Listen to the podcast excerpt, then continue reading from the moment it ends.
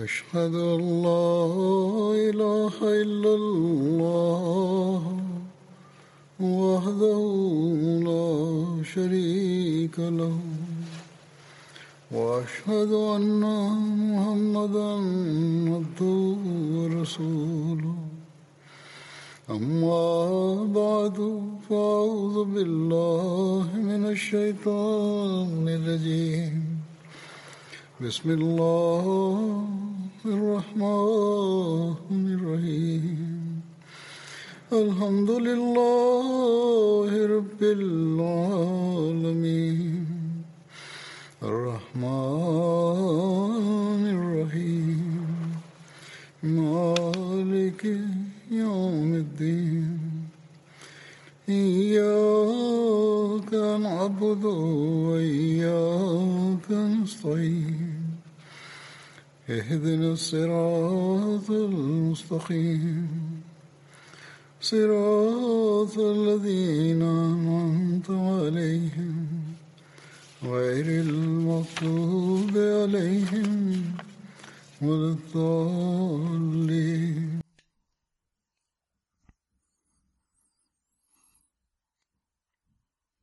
Сегодня я расскажу о Хазрате Усмане, да будет доволен им Аллах. Повествования о нем будут продолжаться в течение нескольких недель.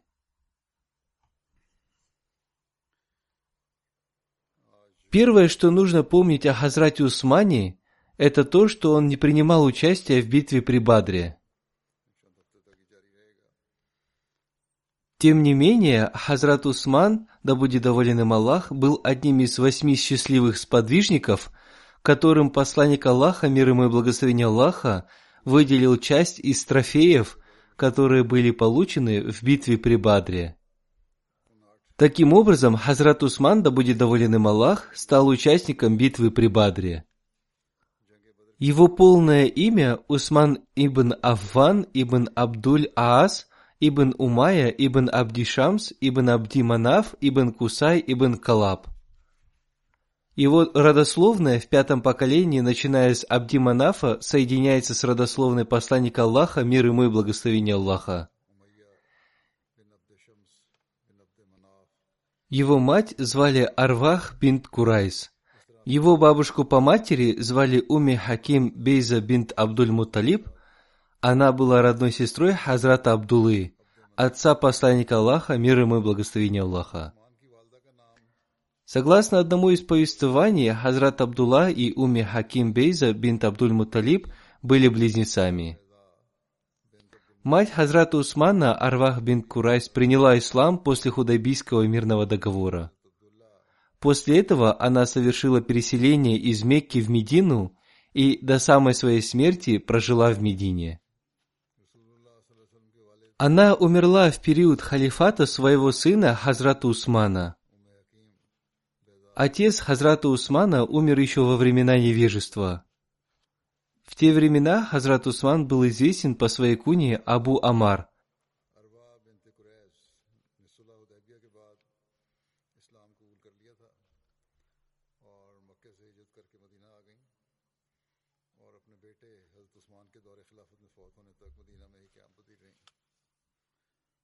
Однако после рождения сына Абдулы от брака с Хазрат Рукаей, дочерью посланника Аллаха, мир ему и благословение Аллаха, он стал известен среди мусульман под куней Абу Абдулла.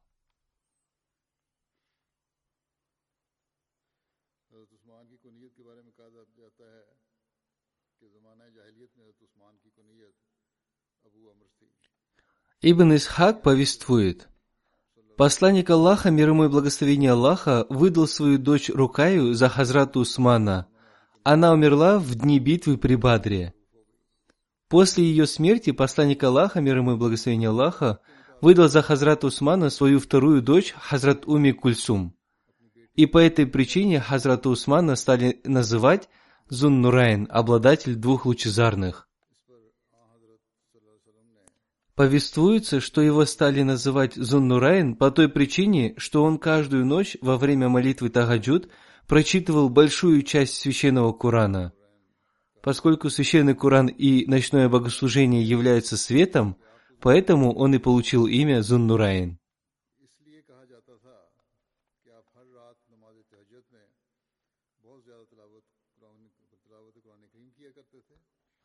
Согласно одному из достоверных повествований, он родился в Мекке спустя шесть лет после года слона. Согласно другой версии, он родился в Таифе. Он был на пять лет младше посланника Аллаха, мир ему и благословение Аллаха. О том, как Хазрат Усман принял ислам, Язид бин Руман повествует. Однажды Хазрат Усман бин Афван и Хазрат Талха бин Убайдуллах пошли за Хазратом Зубайром бин Аввамом и пришли к посланнику Аллаха, мир ему и благословение Аллаха, который проповедовал им ислам и читал им священный Куран. Посланник Аллаха, мир ему и благословение Аллаха, разъяснил им относительно взаимных прав и обязанностей в исламе и пообещал им почет и уважение от Всевышнего Аллаха. Таким образом, они оба приняли ислам. После этого Хазрат Усман, обращаясь к посланнику Аллаха, мир ему и благословение Аллаха, сказал, «Я недавно вернулся из Сирии, в пути мы сделали остановку между местностью Муан и Зарка. Хазур поясняет, Местность Муан находится к югу от Иордании, недалеко от территории Хиджаза. Зарка находится недалеко от местности Маан. Когда мы уснули, некий глашатай объявил, «О спящие, просыпайтесь!» В Мекке объявился Ахмад. И когда мы прибыли в Мекку, мы услышали о вашем притязании.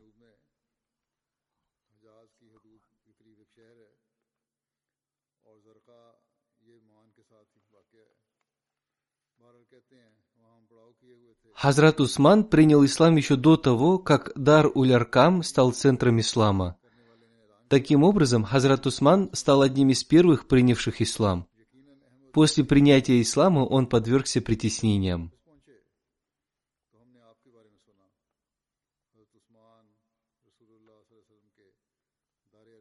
Муса ибн Мухаммад со слов своего отца повествует.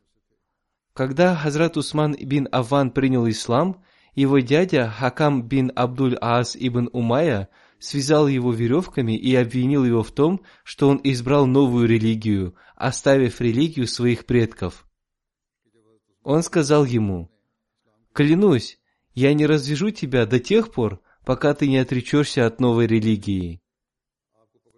Хазрат Усман ответил, «Клянусь Богом, я никогда не отрекусь от этой религии». Увидев его стойкость в религии, Хакам бин Абдуль-Ас был вынужден развязать его.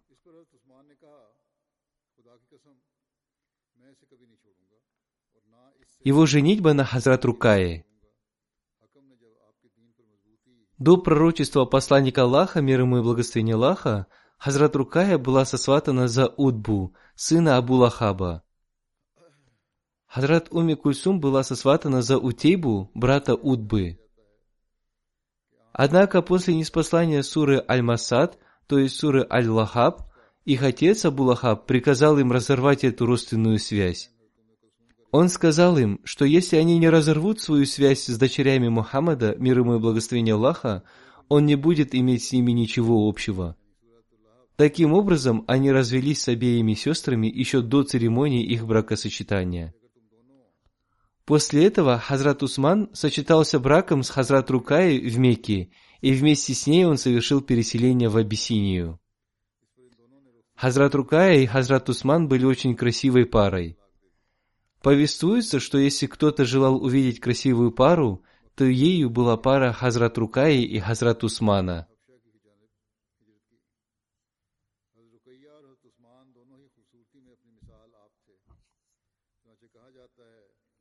Абдурахман бин Усман Карши повествует.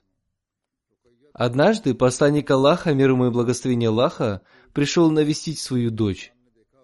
В это время его дочь мыла голову Хазрату Усману. Посланник Аллаха, мир ему и благословение Аллаха, обратившись к ней, сказал, «О моя дочь, всегда хорошо относись к Абу Абдуле.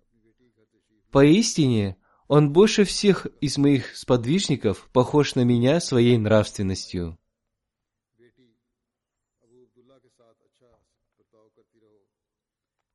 Переселение в Абиссинию.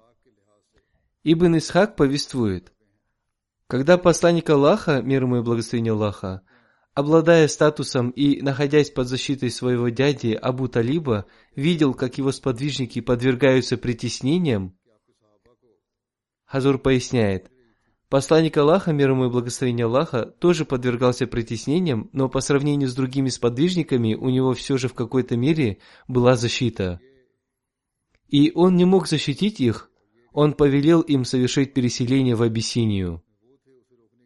При этом он сказал, что этой страной управляет такой правитель, во время правления которого никого не притесняют. Он сказал, что эта земля является справедливой. Посланник Аллаха, мир ему и благословение Аллаха, сказал, чтобы они жили там до тех пор, пока Всевышний Аллах не удалит все их испытания, которым они подверглись.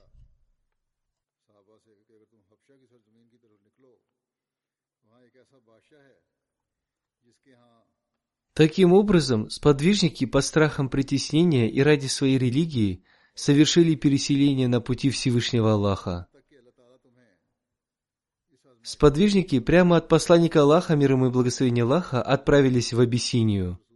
Это было первое переселение хиджра в исламе. Среди тех, кто совершил это переселение, были Хазрат Усман и Хазрат Рукая, дочь посланника Аллаха, мир ему и благословения Аллаха.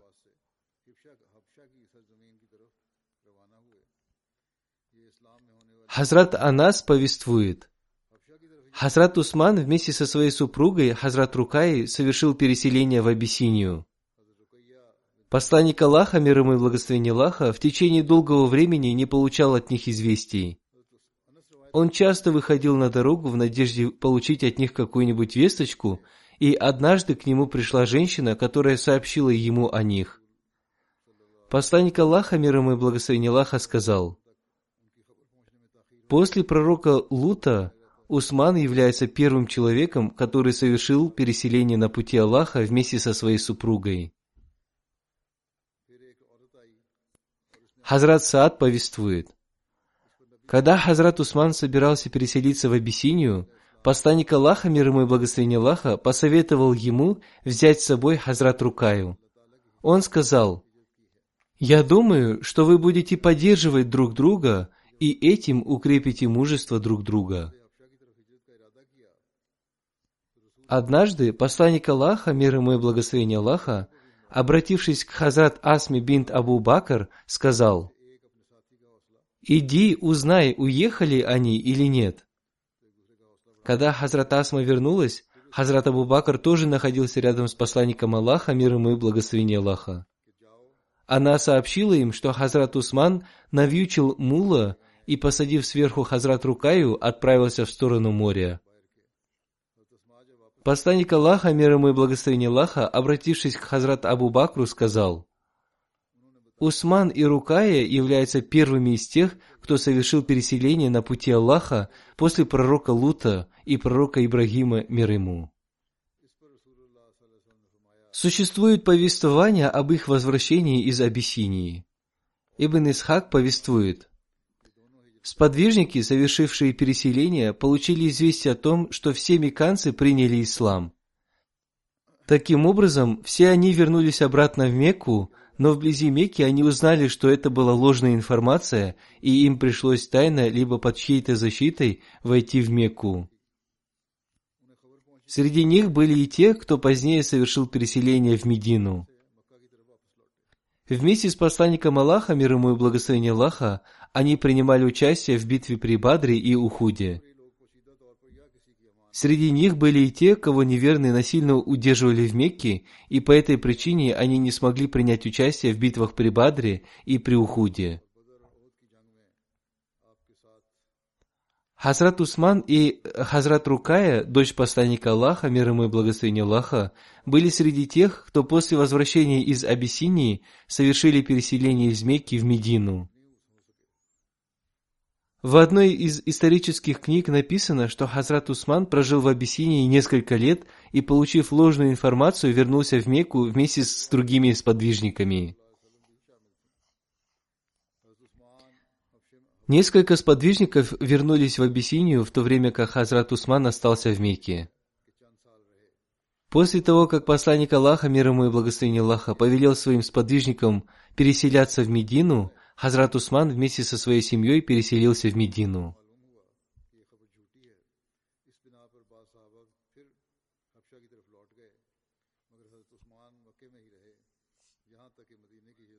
Только в одном повествовании говорится о том, что Хазрат Усман тоже вернулся в Абиссинию. Тем не менее, в других книгах о жизнеописании Хазрата Усмана не упоминается о его втором переселении в Абиссинию.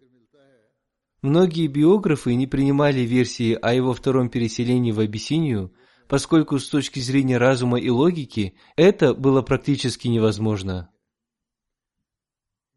Хазрат Мирза Башир Ахмад также провел свое собственное исследование по поводу переселения в Абиссинию. Об этом я уже упоминал в повествованиях о других сподвижниках.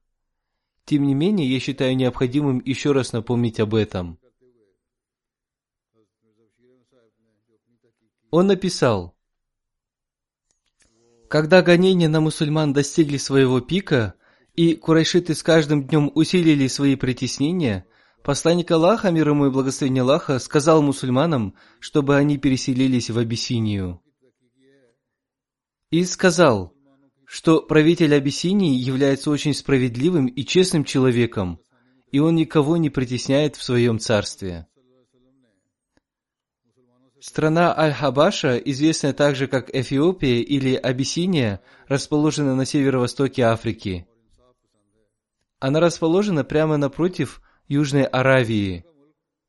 Аравия имела деловые отношения с Абиссинией, и в эту эпоху, которую мы сейчас упоминаем, столицей Абиссинии был Аксум, который расположен недалеко от современного города Адава и до сих пор считается священным городом. Этот город до сих пор считается священным, а в то время Аксум был центром очень мощного суверенного государства и ее царь носил титул Негуса. Негуса того времени звали Асхама ибн Абджар. Он был справедливым, разумным и сильным царем. Одним словом, когда притеснения мусульман достигли своего предела, посланник Аллаха, мир ему и благословение Аллаха, сказал, «Кто может, пусть переселяется в Абиссинию». И после этого, по указанию посланника Аллаха, мир ему и благословения Аллаха, в пятом году его пророческой миссии, в месяц Раджаб, одиннадцать мужчин и четыре женщины переселились в Абиссинию.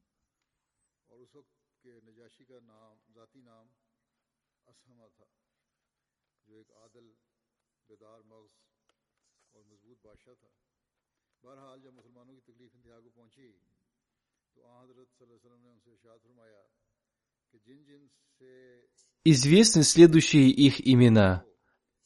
Хазрат Усман бин Афан, его жена Рукая бинт, дочь посланника Аллаха, мир ему и благословение Аллаха. Хазрат Абду Рахман бин Ауф, Зубайр бин Алявам и Хазрат Абу Хузайфа бин Удба, Усман бин Мазун, Муса бин Умайр, Абу Сальма бин Абдуль Асад и его жена Умми Сальма.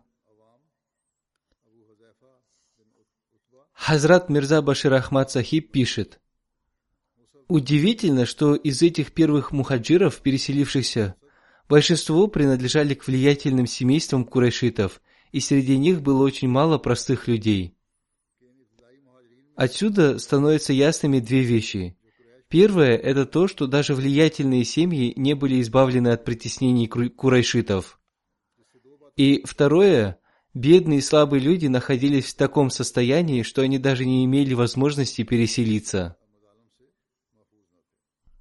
Когда эти мухаджиры, переселившиеся, двигаясь на юг, достигли города Шайба, который в то время был портом, по милости Всевышнего Аллаха они нашли там одно торговое судно, которое направлялось в Абиссинию, и сели на него.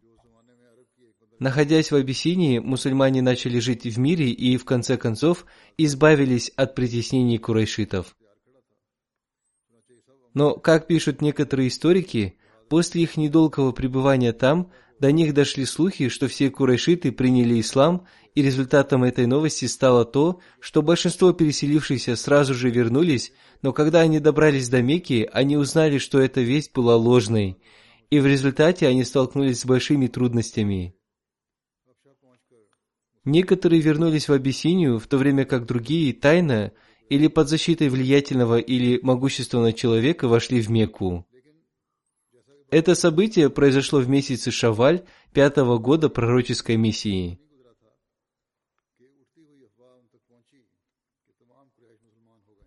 Другими словами, промежуток времени между началом миграции и возвращением иммигрантов составлял всего два с половиной-три месяца.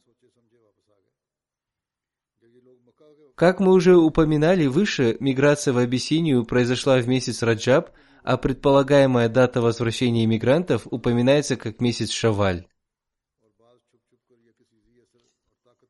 В действительности это была ложная информация, которую курайшиты распространили для того, чтобы мухаджиры-переселенцы вернулись, и они смогли снова притеснять их.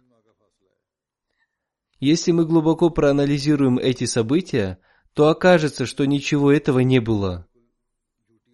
Но если допустим, что это было правильным, то, вероятно, в основе этих событий лежат хадисы, которые есть и в Бухари, в которых говорится о том, что однажды посланник Аллаха, мир ему и благословение Аллаха, читал аяты суры Ан-Наджм, находясь вблизи Кабы, и в это время там присутствовали вожди неверующих и некоторые мусульмане. Когда посланник Аллаха, мир ему и благословение Аллаха, закончил чтение суры Ан-Наджм, он совершил саджду, земной поклон. И вместе с посланником Аллаха, мир ему и благословение Аллаха, ее совершили мусульмане, а также неверующие. О причине совершения саджды неверующими не говорится в хадисе, но оказывается, что это произошло после того, как посланник Аллаха, мир ему и благословение Аллаха, прочитал эти аяты своим красивым голосом, оказывающим большое влияние на людей.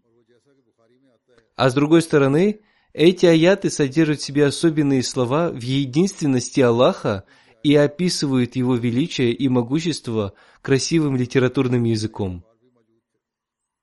И в них также упоминается о Его милости, и затем в них содержатся величественные слова, предостерегающие курайшитов, и вызывающие большой страх в связи с тем, что если они не прекратят свои притеснения, то их конец будет таким же, каким он был у предыдущих народов, которые отрицали пророков Аллаха.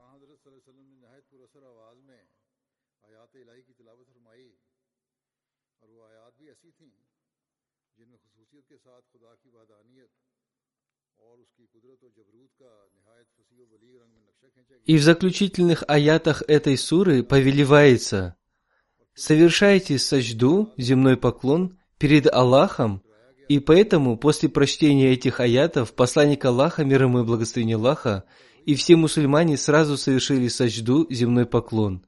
И это оказало магическое воздействие на курайшитов.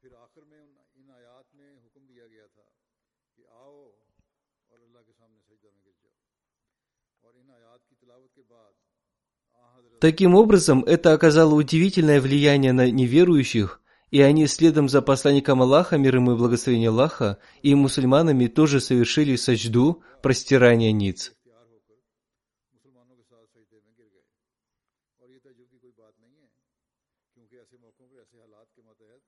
Это не является удивительной вещью, потому что в таких ситуациях и в таком положении люди иногда оказываются под влиянием и совершают такие действия, которые в основном являются противоречащими их правилам и религиозным убеждениям. Мы видим, что иногда, находясь в очень трудном положении и во время стихийных бедствий, даже атеисты начинают произносить «Аллах, Аллах» или «Рам, Рам». И в этом случае курайшиты не были атеистами, они были убеждены в существовании Всевышнего Аллаха, хотя и приобщали к нему сотоварищей. Сегодня, когда мы разговариваем с атеистами, мы тоже спрашиваем у них, если вы оказываетесь в какой-то критической ситуации, то возникает ли в вашей голове имя Аллаха? И они отвечают утвердительно. Одним словом, то, что курайшиты совершили сажду, земной поклон, следом за мусульманами, это было результатом влияния красивого прочтения этой суры, величия содержащихся в ней слов, а также примера мусульман. Но такого рода влияние часто бывает временным, и человек очень быстро возвращается в свое предыдущее состояние. и его состояние становится таким же, каким оно было раньше. Одним словом, это событие уже описано у Бухари, и оно есть в достоверных хадисах. Так что если информация о возвращении мухаджиров из Абиссинии правильная, то оказывается, что после этого события курашиты, которые очень сильно хотели вернуть мухаджиров из Абиссинии, чтобы продолжать свои притеснения, воспользовавшись этим событием, то есть своим совершением сажды, распространили слухи о том, что курайшиты Мекки приняли ислам, и теперь мусульмане живут в Мекке в мире и спокойствии. И когда эти слухи дошли до мусульман Абиссинии, то они, конечно, очень обрадовались, и, находясь в этом радостном состоянии, они вернулись, глубоко не проанализировав ситуацию. Но когда они приехали обратно в Мекку, то они узнали реальное положение дел, и в результате этого некоторым мусульманам пришлось скрываться. Некоторые попросили убежища у вождей курайшитов, а некоторые вернулись обратно в Абиссинию. Так что если слухи о том, что курайшиты стали мусульманами, действительно имели место, то основанием для этого было только то событие, когда они совершили сажду земной поклон. Одним словом, Аллах знает лучше. И если мухаджиры вернулись из Абиссинии, то затем большинство из них вернулось обратно. И поскольку притеснения курайшитов и гонения на мусульман с каждым днем увеличивались, Поэтому, по указанию посланника Аллаха, мир ему и благословения Аллаха, другие мусульмане тоже постепенно готовились к переселению. И как только у них появилась возможность, они переселялись. Это переселение мусульман в Абиссинию продолжалось, и постепенно количество мухаджиров, переселившихся, выросло до 101 человека, и 18 из них были женщинами. В Мекке, рядом с посланником Аллаха, мир ему и благословение Аллаха, осталось мало мусульман. Некоторые историки называют это переселение вторым переселением в Абиссинию. То есть сначала было первое переселение в Абиссинию, и затем второе. Однако есть еще один факт, который делает всю историю об этом слухе и возвращении переселившихся невероятной. Дата начала миграции в Абиссинию упоминается как месяц Раджаб, в пятом году пророческой миссии. А дата совершения сажды, земного поклона, упоминается как месяц Рамадан в пятом году пророческой миссии, и исторические источники утверждают, что в результате этого слуха возвращение переселившихся в Абиссинию произошло в месяце Шаваль в пятом году пророческой миссии. Таким образом, промежуток времени между первой хиджрой, переселением, и возвращением мухаджиров, переселившихся, составляет всего 2-3 месяца. Если период отсчитывается от даты земного поклона, то это только один месяц.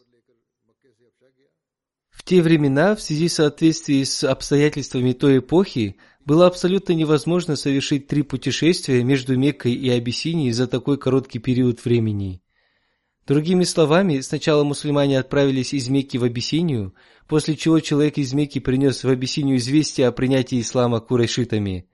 Затем мусульмане снова отправились из Абиссинии и достигли Мекки. Совершить эти три поездки, не считая дополнительного времени, которое тратится на различные дела, связанные с подготовкой отъезда, было абсолютно невозможно в такие короткие сроки. Более того, невозможно, чтобы эти два путешествия были совершены между временами земного поклона и временем предполагаемого возвращения мухаджиров, переселенцев в Абиссинию. То время, чтобы добраться из Мекки в Абиссинию, нужно было сначала отправиться на юг и затем оттуда пересечь Красное море и добраться до побережья Африки на корабле. А он был не всегда. Затем от берега добраться до города Аксум, столицы Абиссинии, находившейся довольно далеко от берега. И в связи с медленной скоростью передвижения в ту эпоху, такое продолжительное путешествие не могло быть совершено менее чем за полтора-два месяца. С этой точки зрения все это событие оказывается сфабрикованным и необоснованным. Если гипотетически была какая-то подоплека истины, то это не более чем то, что было упомянуто выше. Одним словом, какими бы ни были причины, Хазрат Усман вернулся из Абиссинии в Мекку. Есть повествование о его переселении в Мекку и его побратимстве. Мухаммад бин Джафар бин Зубейр повествует. После переселения из Мекки в Медину Хазрат Усман остановился в доме Хазрата Уса бин Сабита, который был братом Хазрата Хасана бин Сабита из племени Бану Наджар. Муса ибн Мухаммад со слов своего отца повествует. Посланник Аллаха, мир ему и благословение Аллаха, сделал Хазрата Усмана побратимом Хазрата Абдурахмана бин Ауфа. Согласно другой версии, посланник Аллаха, мир ему и благословение Аллаха, сделал его побратимом Хазрата Ауса бин Сабита, отца Хазрата Шаддада бин Ауса. Согласно еще одной версии, посланник Аллаха, мир ему и благословение Аллаха, сделал его побратимом Хазрата Абу Убайды Саад бин Усмана Зарки. Согласно другому повествованию, посланник Аллаха, мир ему и благословение Аллаха, сделал его своим побратимом. Об этом в книге Табакатуль Кубра Ибн Лабиба повествует. Когда мятежники взяли в осаду дом Хазрата Усмана и не разрешали ему выходить наружу, Хазрат Усман, выглянув из окна своего дома, спросил, есть ли среди нас Талха? Хазрат Талха ответил, да, я здесь. Обращаясь к нему, Хазрат Усман сказал, я спрашиваю тебя, скажи, поклявшись Аллахом, знаешь ли ты о том, что посланник Аллаха, мир ему и благословение Аллаха, сделал побратимами мухаджиров и ансаров, что он сделал меня твоим побратимом? Хазрат Алха ответил, клянусь Аллахом, это правда. Мятежники, которые осадили его дом, спросили у Хазрата Талхи, о чем он говорит. Хазрат Талха мужественно сказал им, что Хазрат Усман призвал его ответить, поклявшись Аллахом, и он мужественно засвидетельствовал то, что он видел своими собственными глазами. Он сказал им, что не может лгать. В конце Хазрат Талха сказал им, «Что касается вас, то вы можете продолжать свое противостояние». События смерти Хазрат Рукаи и его второй брак с Хазрат Умми Кульсум. Абдулла ибн Мукниф ибн Харса Ансари повествует – когда посланник Аллаха, мир ему и благословение Аллаха, отправился в сторону Бадра, он оставил Хазрата Усмана, чтобы тот ухаживал за Хазрат Рукаи, которая тяжело болела. Она умерла в тот день, когда Хазрат Зайд бин Харса прибыл с вестью о победе в битве при Бадре. Посланник Аллаха, мир ему и благословение Аллаха, выделил Хазрату Усману такую же часть трофеев, которую он выделил участникам битвы при Бадре. После смерти Хазрат Рукаи, посланник Аллаха, мир ему и благословение Аллаха, выдал свою вторую дочь Уми Кульсум за Хазрата Усмана. Хазрат Абу Хурайра повествует. Однажды посланник Аллаха, мир ему и благословение Аллаха, встретился с Хазратом Усманом у дверей мечети и сказал ему, Ангел Джабраил сообщил мне благую весть о том, что Всевышний Аллах из-за своей доброты заключил свой брак с Уми Кульсум – с таким же махром, свадебным подарком, как и с Рукаей. То есть Всевышний Аллах повелел, чтобы посланник Аллаха, мир ему и благословение Аллаха, выдал свою вторую дочь замуж за Хазрата Усмана.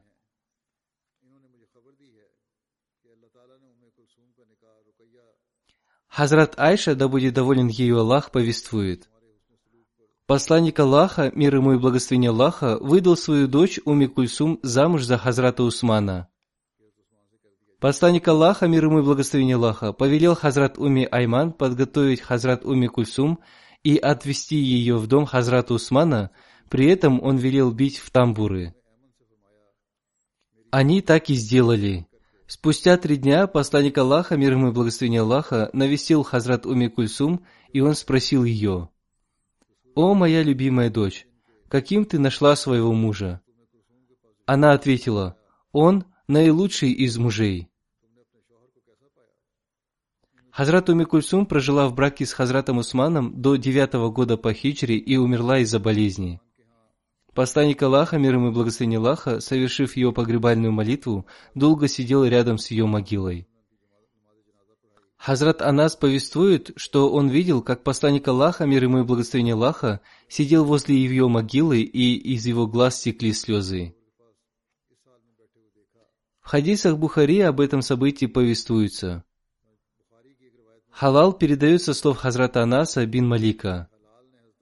Хазрат Анас говорил, что они принимали участие в похоронах дочери посланника Аллаха, мир ему и благословение Аллаха, и он видел, что посланник Аллаха, мир ему и благословение Аллаха, сидел возле ее могилы, и из его глаз текли слезы.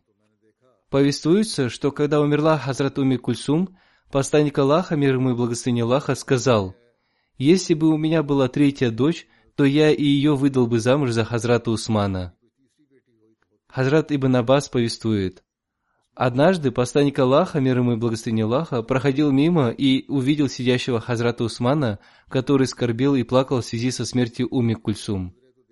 В это время вместе с посланником Аллаха, мир ему и благословение Аллаха, были Хазрат Абу Бакр и Хазрат Умар, да будет доволен имя Аллах.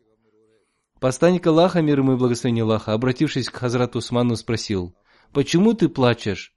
Хазрат Усман ответил, «О посланник Аллаха, я плачу по причине разрыва моей связи с тобой в качестве зятя. Посланник Аллаха, мир ему и благословение Аллаха, сказал ему, «Не плачь, клянусь той сущностью, в длани которой находится моя жизнь. Если бы у меня было сто дочерей, и все бы они умерли одна за другой, то я выдавал бы их замуж за тебя, одну за другой, после смерти предыдущей. Одним словом, таким было проявление любви посланника Аллаха, мир ему и благословения Аллаха, к Хазрату Усману, да будет доволен им Аллах. Он очень беспокоился о Хазрате Усмане, он сохранил свою связь с Хазратом Усманом и уверил его в том, что его родственная связь с ним не оборвалась. Остальные воспоминания о Хазрате Усмане будут продолжены в следующий раз. Каждую пятницу я призываю вас молиться за мусульман Ахмади Пакистана – Наши противники, согласно своему предположению, уже сужают круг вокруг нас. Однако они не знают о том, что существует наивысшая сущность, Всевышний Аллах, который действует согласно своему предопределению. Он тоже сужает круг вокруг них. Когда сужает круг Он, то ни у кого не остается пути к бегству. Пусть Всевышний Аллах даст разум этим людям, чтобы они поступали согласно разуму и справедливости. Пусть Всевышний Аллах сделает так, чтобы они прекратили совершать безосновательные притеснения и жестокость. Молитесь также за мусульман Ахмади Алжира, чтобы они оставались стойкими в своей вере. Мусульмане Ахмади терпят притеснения и в других странах. Пусть Всевышний Аллах сохранит каждого мусульманина Ахмади, где бы он ни жил. Аминь. После пятничной молитвы я совершу погребальную молитву Джаназагайб за упокойную молитву в отсутствии покойного по некоторым членам нашей общины. Имя первого покойного – Мауляна Султан Махмуд Анвар Сахиб. Бывший Назир Исляху Иршат Марказия, Назир Хидмат Дарвишан, Назир Исляху Иршат Риштаната. Он умер 11 января 2021 года в возрасте 88 лет. Инна лиляхи ва инна иляхи раджун. Его отца звали Чодри Мухаммад Дин. Его мать звали Рахмат Биби. Его отец принес свой обет верности на руке Хазрата второго халифа обетованного Мессии в 1928 году. Мауляна Султан Махмуд Анвар был единственным сыном в семье. Покойный после окончания средней школы посвятил себя делу служения религии и в апреле 1946 года поступил в медресе Ахмадия в Кадиане. После разделения Индии и Пакистана он поступил в джамию Ахмадия Ахмаднагар – 1952 году он сдал экзамены по программе арабского языка Маульви Фазиль и в апреле 1956 года получил степень шахида. Покойный был женат на Махмуде Шаукат Сахибе, дочери Садуддин Сахиба. В 1960 году Мауляна Джалалудин Шамс на Джальсе Саляна, ежегодном съезде общины, прочитал их никах. У него родилось четыре сына и две дочери. Один из его сыновей, Ихсан Махмуд, тоже посвятил себя делу служения религии. В настоящее время он служит в офисе Тахрики Чатит в Рабве. После окончания джами Ахмадия покойный был назначен для служения в город Гуджрат. Кроме этого, он служил миссионером в разных городах Пакистана. С 1974 по 1978 год он служил в Гане. В это время и я тоже служил в Гане, и я заметил, что он служит с большой бескорыстностью. С 1982 по 1983 год он служил на посту секретаря и председателя Маджлис Карпардас. С 1983 по 1998 год он служил на посту Назир Исляху Иршат Марказия. С 1998 по 2011 год он служил на посту Назир Хидмати Даржвишан. С 2011 по 2017 год он служил на посту Назир Риштаната. С этого поста он вышел на пенсию по причине своей болезни. Он был очень способным человеком в деле проповедования. Покойный был очень авторитетным собеседником среди людей. Он был хорошим оратором. Существует множество случаев его дискуссий с богословами из числа представителей других течений. Его речь была наполнена твердыми доводами и знаниями.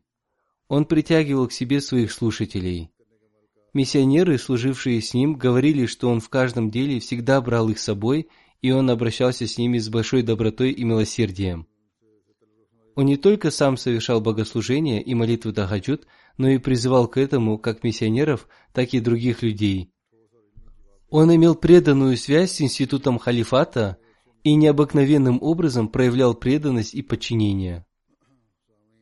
Во времена халифата Хазрата четвертого халифа обетованного Мессии он подвергся испытанию. Однако этот период он провел с необыкновенным повиновением. Ему пришлось служить под руководством других людей. Однажды один человек спросил его, «Раньше вы служили на посту Назира, а теперь служите под руководством другого Назира». Он ответил, «Халиф времени знает лучше, где кому служить. Я посвятил себя делу служения религии. Если халиф времени повелит мне быть уборщиком, я буду уборщиком». Об этом его ответе написали как другие миссионеры, так и его дочь. Всевышний Аллах принял его полную преданность и подчинение, и он вновь был назначен назиром и членом президиума Садр Анджуман Ахмадия. Где бы он ни служил, он всегда подчинялся Амиру. Он также служил в Карачи и в других местах.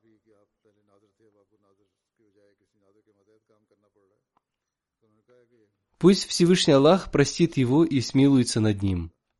Пусть Всевышний Аллах сделает так, чтобы его дети продолжили его добродетели. Покойный сделал также несколько научных проектов и написал несколько книг. Одна из его книг называется «Установление величия Калимы является признаком мусульман Ахмади». Еще одна из написанных им книг называется «Всевышний Аллах, Хазрат Мухаммад, избранник, мир и благословение Аллаха да с ним, Священный Куран и Священная Кааба». Еще одна его книга называется «Вопрос относительно количества мусульман Ахмади». Еще одна из его книг называется «Причины неуспеха в установлении шариата». Еще одна из его книг называется «Наказание за богохульство». Это всего лишь несколько его научных трудов. Как я уже говорил, он всегда приводил в качестве доводов твердые знания. Пусть Всевышний Аллах смилуется над ним и простит его.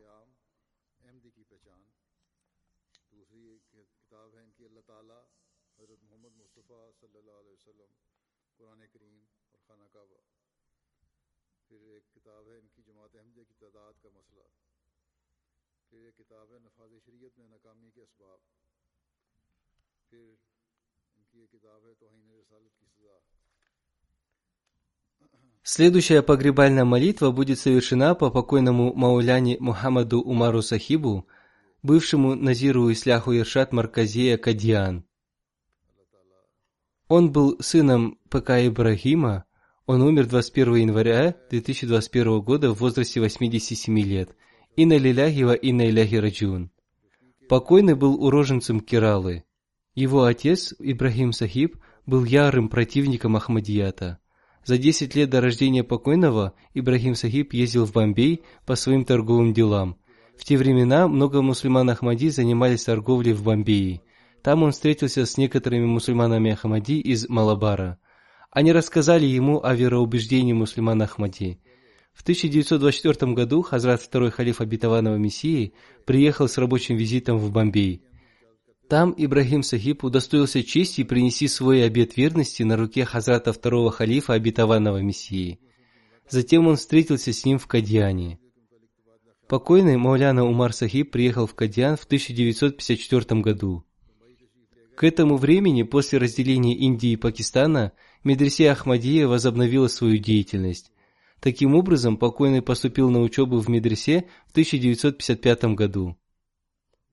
В 1961 году он успешно сдал экзамены на получение степени Маульви Фазиль как в медресе Ахмадия, так и в Пенджабском государственном университете. После этого в течение первого года он служил в этом медресе в качестве преподавателя – во время своей учебы он по просьбе Хазрата Бая Абдурахмана Кадяни, сподвижника Хазрата Обетованного Мессии мир ему, в течение года каждое утро читал священный Куран у него дома.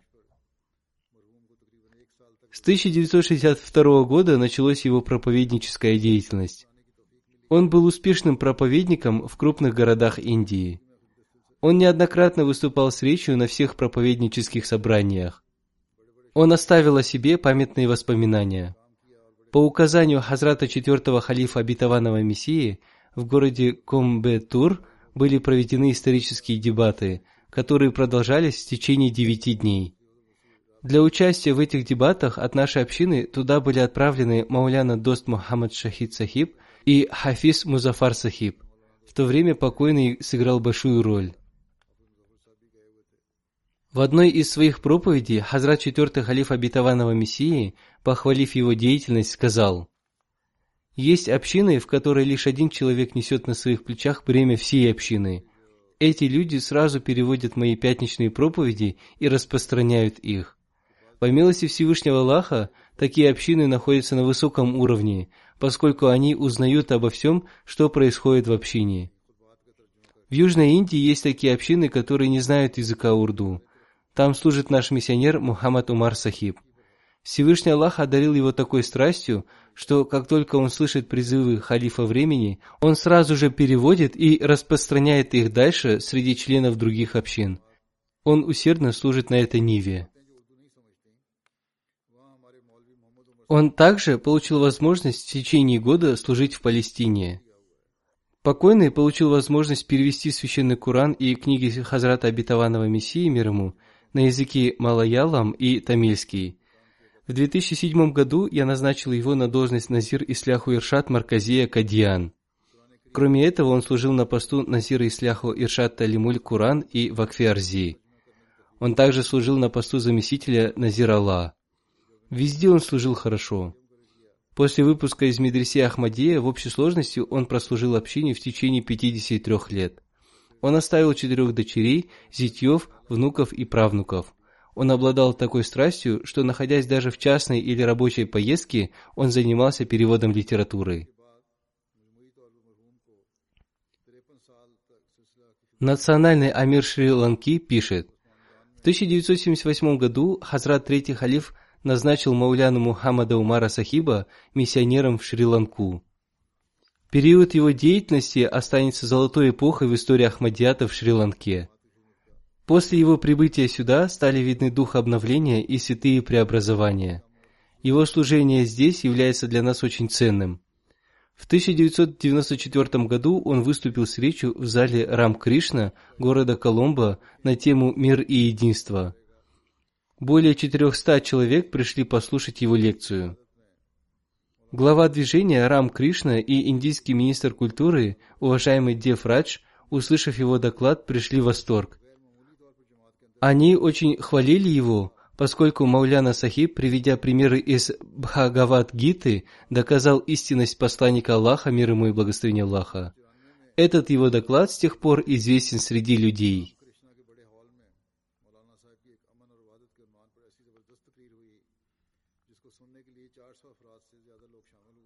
Он перевел четыре книги Хазрата Обетованного Мессии мир ему. Написал семь книг на разные темы на тамильском языке. Он также издавал журнал общины Самдана Вазри в провинции Тамиль-Наду. Он издавал этот журнал и в других провинциях.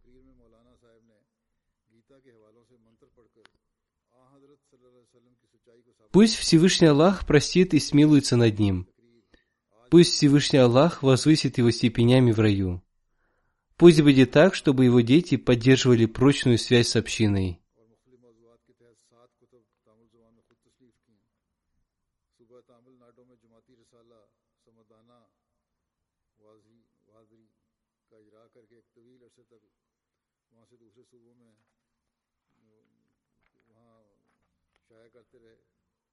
Следующая молитва будет совершена по покойному миссионеру Хабибу Ахмаду, сына Мухаммада Измаила из квартала Factory Area в Рабве. Он умер 25 декабря в Исламабаде в возрасте 64 лет из-за инсульта. Инна лиляхи ва раджиун. Он окончил Джамию Ахмадия в 1979 году. Покойный служил в разных районах Пакистана. С 1989 по 2003 год он служил в Нигерии. С 1998 по 2000 год он служил на посту Амира и старшего миссионера общины Нигерии. Он служил с большим смирением. Кроме своих офисных обязанностей, он прекрасно служил в деле воспитания жителей своего квартала. Он оставил супругу, троих дочерей и двух сыновей. Пусть Всевышний Аллах простит и смилуется над ним. Пусть будет так, чтобы и его дети поддерживали прочную связь с общиной.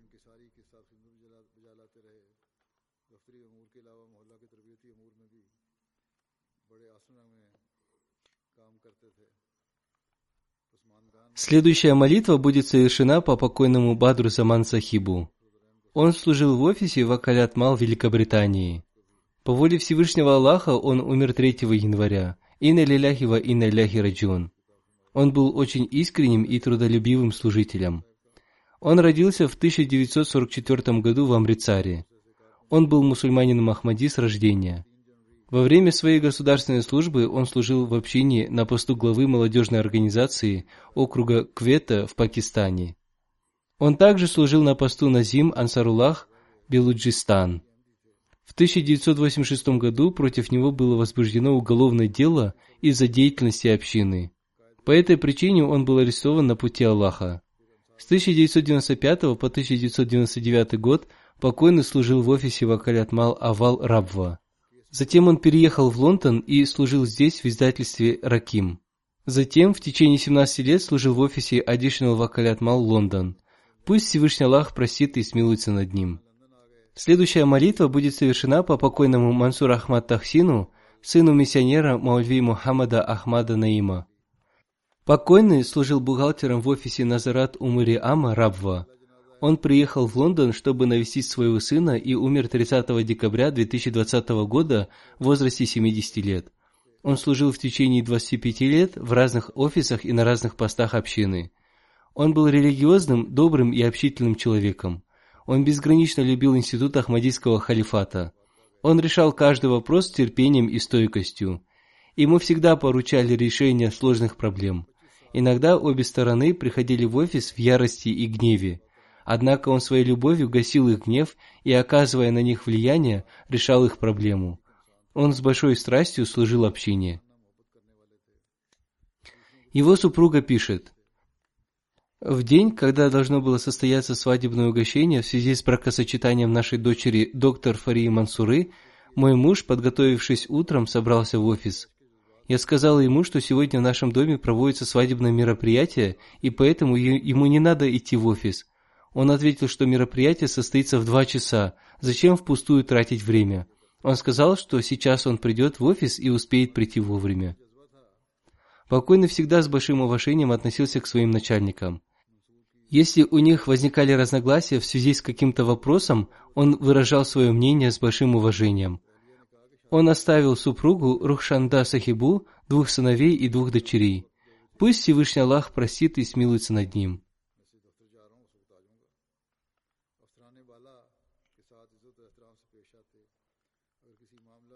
Я лично знал его с детства, поскольку мы учились вместе. Я всегда замечал доброту в его натуре. Он всегда улыбался. Он обладал добрым юмором и никогда не гневался. Он никогда ни с кем не ссорился. Эти качества сохранились в нем до самой его смерти. Благодаря своим качествам он сыграл большую роль в деле примирения людей.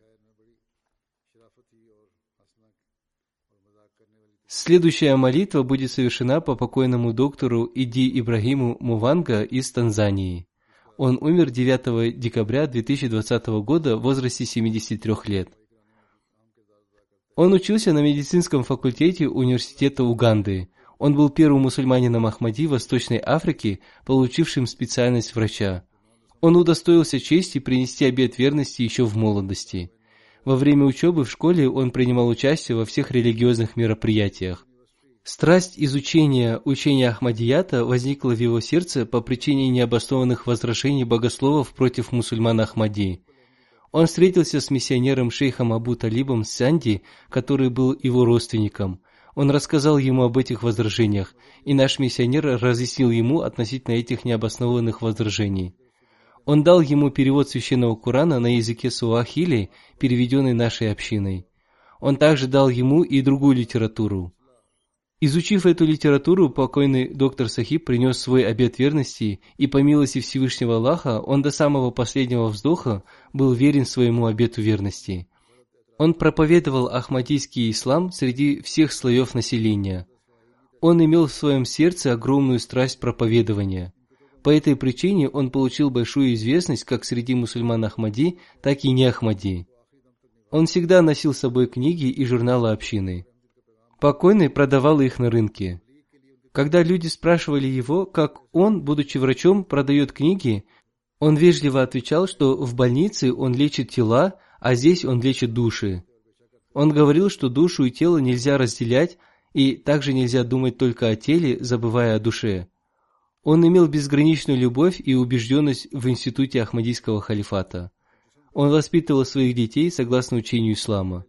Он уделял особое внимание воспитанию своих детей. Дома он организовывал коллективную молитву с детьми. Он собрал у себя дома личную библиотеку. В его библиотеке есть книги как религиозные, так и по другим отраслям знаний. Он молился сам и просил других молиться за его детей, чтобы они оставались стойкими приверженцами ахмадийского ислама.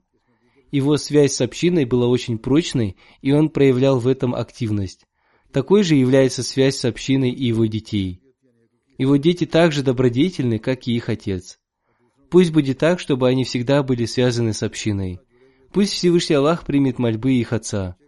Пусть будет выполнено желание их отца. Пусть Всевышний Аллах простит его и смилуется над ним. Пусть Всевышний Аллах возвысит его степенями в раю. Следующая молитва будет совершена по покойной Сугре Бегим Сахибе, супруге Дин Мухаммада Нангли, дервиша Кадиана. Она умерла 6 января в возрасте 85 лет. Инна лиляхи ва инна иляхи раджун. Она регулярно совершала пятикратную молитву и молитву Тахаджуд. Покойная регулярно соблюдала посты. Она была гостеприимной, терпеливой, благодарной, трудолюбивой, сочувствующей женщиной. Она обладала и многими другими хорошими качествами. Покойная безгранично любила институт Ахмадийского халифата. Покойная в течение многих лет служила на посту секретаря женской организации – она была Мусия. Она оставила двух сыновей и двух дочерей. Один из ее сыновей, Баширудин Сахиб, служил общине в течение 40 лет. Второй ее сын, Манирудин, в настоящее время служит в Кадиане в офисе Низаму Таамират. Пусть Всевышний Аллах простит и смилуется над ней. Пусть ее дети продолжат ее добродетели. Следующая молитва будет совершена по покойному Чодри Караматуле Сахибу. Он умер 26 декабря 2020 года в возрасте 95 лет. Инна лиляхи ва инна иляхи раджун. Покойный был внуком сподвижника Хазрата Обетованного Мессии мир ему, Хазрата Чодри Шахдина из Гатьялия, который принес обет верности во время визита Хазрата Обетованного Мессии мир ему в Сиалкот. Покойный был добрым человеком. Он бескорыстно заботился о бедных и нуждающихся людях. Покойный был благодарен Всевышнему Аллаху в любом положении – он был очень искренним человеком. Его сын Сухель Сахиб пишет, «Гостеприимство было его отличительным качеством. Это его качество достигало своего пика, когда люди, посвятившие себя делу религии, приезжали в город Бадин провинции Синд. Он также служил в батальоне Фуркан. Он на добровольной основе служил в офисе Альфазл с 1983 по 2018 год. Он всегда предлагал свой дом для проведения мероприятий общины. Одну часть своего дома он перестроил в молитвенную комнату. Его дочери также служат в общине. Его единственный сын тоже служит в общине.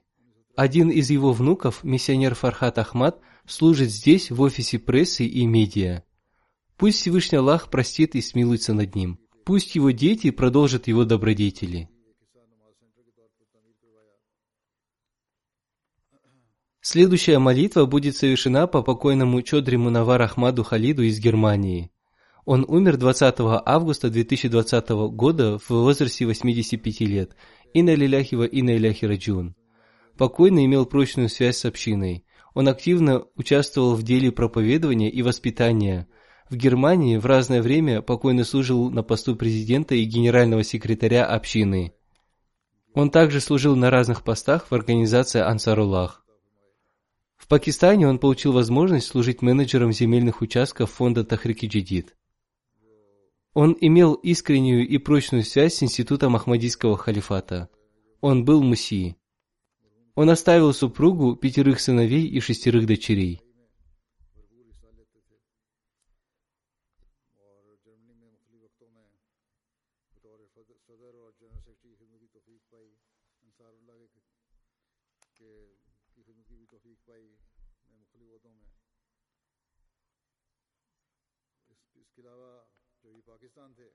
Следующая молитва будет совершена по покойной Насире Бегим, супруге миссионера на пенсии Ахмада Садика Тахира Махмуда из Бангладеш.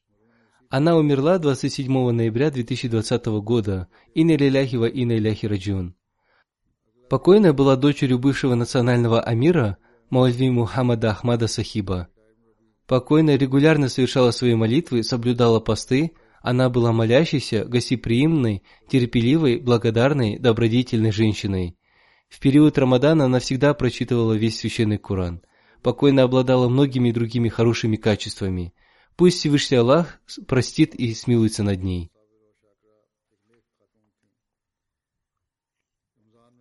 Следующая молитва будет совершена по покойному Рафиудину Бат-Сахибу. Он умер 6 декабря 2020 года в возрасте 92 лет. Инна лиляхи ва инна иляхи раджун. Покойный был сыном сподвижника Хазрата обетованного Мессии мир ему Маульви Хайрадин Сахиба. По милости Всевышнего Аллаха покойный стал муси еще с юных лет. Покойный получил возможность служить общине в разных местах. Он служил на посту главы общины в городе Бадо-Малхи округа Нарувал. Он также служил на посту главы общины района. Кроме этого, он служил на посту главы общины в городе Вахкент. Покойный был удостоен чести быть заключенным на пути Всевышнего Аллаха. Он оставил четырех дочерей и одного сына. Один из его зятев служит миссионером в Нигерии. Пусть Всевышний Аллах просит и помилуется над ним. Пусть Всевышний Аллах возвысит степени всех покойных и одарит их местом среди своих возлюбленных. Как я уже говорил, после пятничной молитвы я совершу погребальную молитву Джаназагайб в отсутствии покойного по всем этим покойным.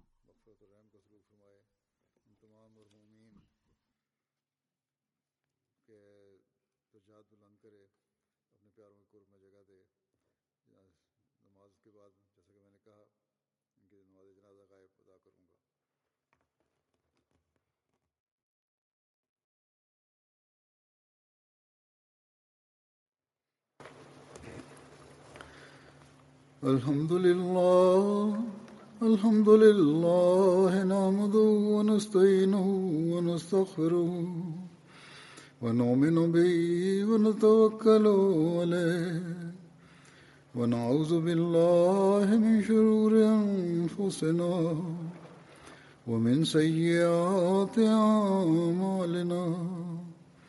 من يهده الله فلا مضل له ومن يضلل فلا هادي له. ونشهد أن لا إله إلا الله. ونشهد أن محمدا عبده ورسوله. عباد الله رحمكم الله. إن الله يأمر بالعدل واللسان وإيتاء ذي القربى وينهى عن الفحشاء والمنكر والبغي يعظكم لعلكم تذكرون اذكروا الله يذكركم وادعوه يستجب لكم ولذكر الله أكبر